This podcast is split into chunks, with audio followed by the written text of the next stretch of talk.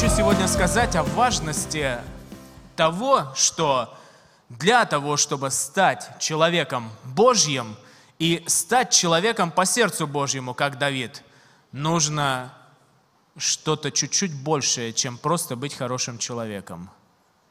И я сейчас в нескольких словах покажу определенную грань пути, которую прошел Давид, и люди, которые были рядом с ним. Книга Царств первая, она заканчивается весьма трагично. В 31 главе этой книги мы видим, как гибнет царь Саул, все его сыновья, в том числе и Анафан. И царь Саул, он, э, чтобы его не убил никто другой, он просто берет и напарывается на свой меч. Это не Япония, не самураи, но тем не менее вот он вот так сделал, потому что ну просто лучше я сам себя убью, чем меня кто-то другой. Трагично, все плохо. И на этом фоне Давид, который еще не стал царем, но который уже помазан на царство, внутри-то он знает, что он царь. А снаружи все другое. Потому что никто ему еще толком не сказал, что он царь. Все, что у него есть, это команда людей, которые в него верят и идут за ним – и вот теперь вопрос. У него было тяжелое начало – и когда мы заканчиваем первую книгу царств, мы еще не знаем, какой будет конец. Ну, представьте, что мы Библию дальше не читали, и мы с интересом следим, такой экшен, жизнь вот этого непростого человека, все очень нелегко, и мы думаем, а что будет дальше, убьют его или не убьют? Тут уже столько хороших людей убили, вот один Иоаннафан чего стоит, прекрасный был человек, почему он погиб? Дайте мне автора этой книги, как бы, ну, почему, почему так получилось? Он же был хороший, а вдруг Давид тоже умрет? Но потом, читая остальные книги, мы знаем, что Давид, он был мужем по сердцу Божьему, и он, э, несмотря на все свои ошибки, которых у него было немало, он прожил длинную, счастливую, хотя и нелегкую жизнь. А, и вот мы видим, что у Давида начало пути было тяжелое. Рядом был человек, у которого все в шоколаде, все хорошо складывалось. Его звали Иоаннафан, потому что он был сыном царя, ему светило царство в будущем, хорошее наследство, все, уже ничего практически делать не надо. Он был хорошим парнем, его любили. И даже Давид, который враг царя Саула, он был его другом, лучшим другом. Но Иоаннафан умирает, а Давид достигает своей цели. Он становится Божьим помазанником и царем. И я думаю, я сейчас смотрю, кстати, так прикольно, у вас молодежка старшая такая, взрослая. Я сейчас просто на ходу, мне приходится как-то маску менять, настройки менять. Я только что на подростковом служении по-другому говорил, а сейчас такие взрослые люди серьезные сидят. И вот я просто думаю, ну, ну, ну что сказать такого особенного? А, может быть, кто-то из вас даже считает, что чудеса Божьи в моей жизни уже произошли, потому что я уже достаточно взрослый и достаточно состоявшийся. А я тебе скажу сегодня, нет. Ожидай от Бога большего, чем Он уже тебе сказал. Но я думаю, что для этого нужно быть как Давид, немножко сумасшедшим, немножко не от мира сего, немножко странным, немножко ходящим по грани. Я говорю, что ну, моя основная тема сегодня больше, чем просто хороший человек – больше, чем просто хороший парень. Больше, чем просто сын маминой подруги. Вот и Анафан, он как раз такой сын маминой подруги, такой хороший мальчик, которого все в пример ставят, да? А Давид, он какой-то странный, с тестем поссорился, куда-то сбежал, набрал себе какую-то банду отморозков, которые тоже ни с кем не поделили что-то там. И, и там же написано, что все люди, которые там должны были, там им там из банков звонили, там кредиты, там все дела, они все просто сбежали откуда-то там, э, у кого-то там э, куча штрафов гаишных там висит. Ну, в общем, какие только люди не были, вот они все просто сбежали, и они все сбежали под крыло Давида, потому что они чувствовали в нем что-то такое отцовское. И представляете, а, Давид взял эту компанию отмороженных людей, отбросов общества, которые не поделили. И он из них в результате создал свою гвардию нормальных, достойных людей, которые представляли Израильское царство, которые защищали Израильское царство, которые вместе с ним были прославлены. Там, если дальше читать книги царств, там у него было 30 героев, там такие герои, что ух, там кто-то льва голыми руками победил, кто-то там э, э, дубиной там кучу египтян расшвырял, еще что-то там сделал. Ну, в общем, такие ребята были еще. Там дальше мне нравится одна ситуация, э, как ее один пастор, э, как, как они один пастор рассказывал. Давид сидит на горе, там сражение, его родной город Вифлеем захвачен.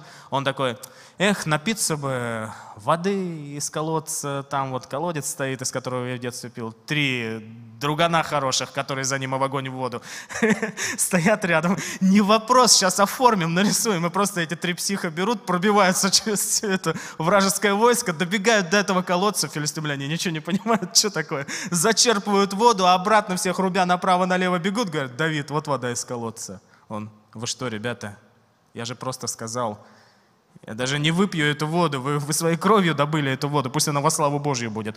То есть вот такие люди были у Давида. И он превратил э, вот этих вот таких отщепенцев, которые сбежали откуда-то никому не нужные, он превратил в таких замечательных людей, в такую верную гвардию. Посмотрите, а, особенно, э, сейчас я быстро-быстро буду говорить за оставшееся время, особенно мне нравится в этом вопросе 30 глава первой книги царств. Происходит интересная ситуация. Давид еще совсем не царь, конечно же. Он э, живет где-то, работает на кого-то там. Там Саул, царь Израиля. И вот у Давида ситуация. Пока он был, ну, грубо говоря, на работе, в отъезде, какие-то э, негодяи, амаликитяне напали на его лагерь, украли все добро, всех жен, всех детей, весь скот, все. И исчезли в неизвестном направлении. И вот посмотрите, что нужно для того, чтобы стать Давидом, ну, грубо говоря, такой лайфхак, а, просто несколько шагов к действию. Первое, ты должен принять свое призвание. То есть я думаю, что а, люди к нему сбегались, потому что они видели в нем будущего царя. Вот он сам смотрел в зеркало еще не совсем видел в себе – а люди уже видели, они, они понимали, что за этим человеком, как за каменной стеной, что он может защитить, что он может накормить, что он может спасти. И они уже видели в нем будущего вождя. А, второе, ты преодолеваешь препятствия. Но я об этом подробно не говорю, потому что вы об этом, я думаю, три служения подряд говорили. Сколько его Саул преследовал, сколько было возможности убить его, сколько было искушений у самого Давида, когда он э, говорил, что вот, когда ему говорили, что ну вот враг твой перед тобой, давай махнуть разом мечом или копьем разом, разок кольнуть, и все. И проблема решена. Давид говорит, нет, я не такой, мы не будем так делать. И люди его не понимали, почему, что, как. Но, тем не менее, они шли за ним, потому что они видели, Давид какой-то другой. В нем что-то есть, чего нет в другом человеке.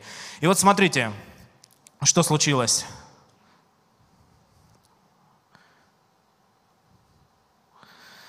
Третий день после того, как Давид и люди его пошли в Секелак, амаликитяне напали с юга на Секелак и взяли и сожгли его огнем. Ну, я уже говорил, что всех увели. И смотрите, четвертый стих. «И поднял Давид и народ, бывший с ним, вопль, и плакали, доколе не стало в них силы плакать. Взяты были в плен и обе жены Давида».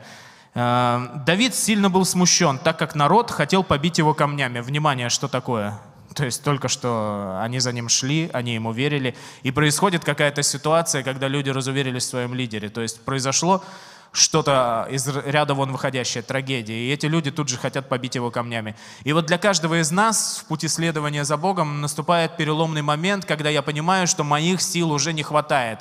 И вот это тот самый переломный момент, об который одни люди ломаются, а другие люди находят новый уровень отношений с Богом. Потому что, смотрите, Давид, великий вождь, военачальник, он для всех этих людей вождь, они хотят его забить камнями, никто уже в него не верит, он сидит, плачет, что делать сейчас? И написано в 7 стихе, «Но Давид укрепился надеждой на Господа Бога своего и сказал Авиафару священнику, принеси мне Ефот». И принес Авиафар Ефот к Давиду. И вопросил Давид Господа, говоря, преследовать ли мне полчища и догоню ли их? И сказано ему, преследуй, догонишь и отнимешь. И дальше написано, что Давид и 600 человек, которые только что хотели побить его камнями, они вдруг встали, вытерли слезы, сказали, Давид, мы снова верим, веди нас. Потому что Давид теперь в их глазах стал еще более крутой. То есть он не просто вождь, который заботится, а оказывается у него там с небесами особый канал связи такой. Давид э, в этом кризисе, в этой трагической ситуации нашел еще большие отношения с Богом, еще ближе стал к Нему. И именно Бог ему сказал, преследуй, иди, догонишь и побьешь. И далее мы видим, почему вот эти люди, они стали героями. Смотрите, такая ситуация интересная. Мне нравится вот это место Писания. «И пошел Давид сам и 600 мужей, бывших с ним, и пришли к потоку Васор, и усталые остановились там. И преследовал Давид сам, и 400 человек, 200 же человек остановились, потому что были не в силах перейти поток Васорский. То есть каждый третий в армии Давида, он не чувствовал сил подняться с земли, и они остались. А остальные 400 пошли драться. И вот, значит, тут они победили, все, поразили всех, все отняли, все забрали себе, все замечательно. И вот дальше ситуация. «И пришел Давид к тем двумстам человек, которые не были в силах идти за ним, и которых он оставил у потока в Ассор. И вышли они навстречу Давиду, и навстречу людям, бывшим с ним. И подошел Давид к этим людям и приветствовал их. Тогда злые и негодные из людей, ходивших с Давидом, стали говорить, «За то, что они не ходили с нами, не дадим им из добычи, которую мы отняли. Пусть каждый возьмет только свою жену и детей и идет». Но Давид сказал, «Не делайте так, братья мои, после того, как Господь дал нам это и сохранил нас и предал в руки наши полчища, приходившие против нас. И кто послушает вас в этом деле? Какова часть ходившим на войну, такова часть должны быть и оставшимся при обозе. На всех должно разделить. На всех должно разделить. Какая мудрость! Настоящий пастор. Он так вырулил эту ситуацию. Не то, что они упали без силы, лежали в воде. Он говорит, ребята, а босс кто охранять должен был? Вы что? Ну, то есть, понимаете, а, Давид находит в себе силы стать ближе к Богу, и он, наконец, через все эти испытания становится похожим на царя. Эти годы, эти испытания должны были, чтобы сделать из Давида Давида с большой буквы. И я хочу сказать, когда Саул и Анафан погибли, он не радовался и не прыгал. Ура, ура, наконец-то царство свалилось мне в руки. А, там есть целый псалом на эту тему, что как погибли храбрые люди, как как э, уничтожено их оружие, как это случилось. И он очень сильно оплакивает Иоаннафана. Это настоящее сердце пастыря, настоящее сердце Божьего человека. Э, и э, Пожалуй, важная вещь, которую я хочу сказать под конец, давайте мы сейчас просто помолимся и попросим Бога об этом. Важная вещь, которую я хочу сказать под конец. Урок Давида и Анафана, урок этих двух неразлучных друзей, которые я вижу, читая первую книгу царств. Смотрите, в чем он заключается. Чтобы стать мужем по сердцу Божьему, нужно быть больше, чем просто хороший человек. И Анафан был хорошим человеком. Но Давид прошел свой путь. Вопрос, почему? Может быть, у Иоаннафана было больше шансов? Может, у него больше козырей в руках, чтобы стать царем? Знаете, я так думаю, лучше претерпевать ради Господа с Божьими людьми, чем терпеть ради противящихся Богу.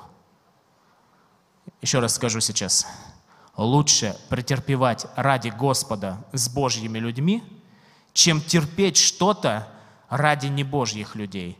То есть Иоаннафан, я его не осуждаю, мне его очень жалко, но он просто был рядом со своим отцом, он просто жил свою обычную жизнь. Он не мог переступить через себя, он не мог как-то иначе. И да, это неплохо, но он разделил эту судьбу, потому что та судьба, которая была над Саулом, по воле Божьей, из-за того, что он много раз нарушил, она распространялась на тех, кто рядом с ним. И Анафан, будучи прекрасным человеком и другом Давида, он просто разделил эту судьбу, он погиб вместе с Саулом.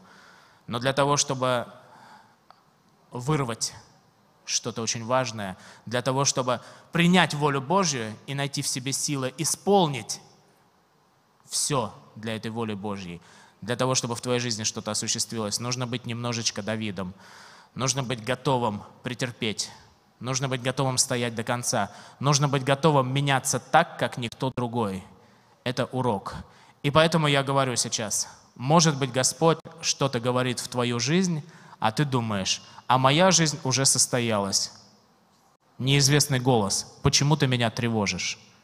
Моя же жизнь уже состоялась, вот моя церковь, вот мое служение, вот мой пастор, вот моя расписанная жизнь на 10 лет вперед. А Бог в это время что-то стучится и что-то говорит. Не желаете ли, молодой человек, особенной судьбы?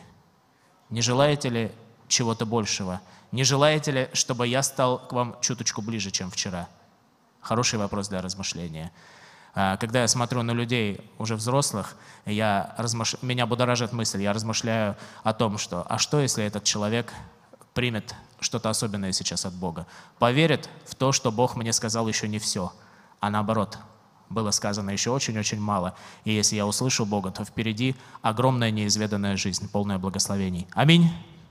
Давайте помолимся. Отец Небесный, спасибо Тебе и слава Тебе. Я благодарю Тебя, Господь. Благослови церковь, благослови служение, благослови молодежь, благослови, Господь, тех, кто слышит Слово Твое, тех, кто читает Библию и читает ее, принимая в сердце. Отец Небесный, я прошу Тебя, если Ты хочешь кому-то проговорить в сердце, если Ты хочешь, Господь, постучаться, если Ты хочешь особенной судьбы и особенной жизни, Господь, Говори и обращайся. И дай, Господь, каждому из нас смелость понять это и почувствовать. Дай смелость выйти за рамки. Дай смелость исполнить призвание. Дай смелость стать немного Давидом, стать отцом, стать человеком, за которым идут, стать человеком, который меняет себя и меняет других рядом с собой, потому что свет Божий изливается через него. Господь, да, мы хотим, чтобы свет Твой изливался через нас, чтобы Твое влияние через нас распространялось. И мы славим Тебя и благодарим за все. Да будет воля Твоя. Отец, Сын и Дух Святой. Аминь.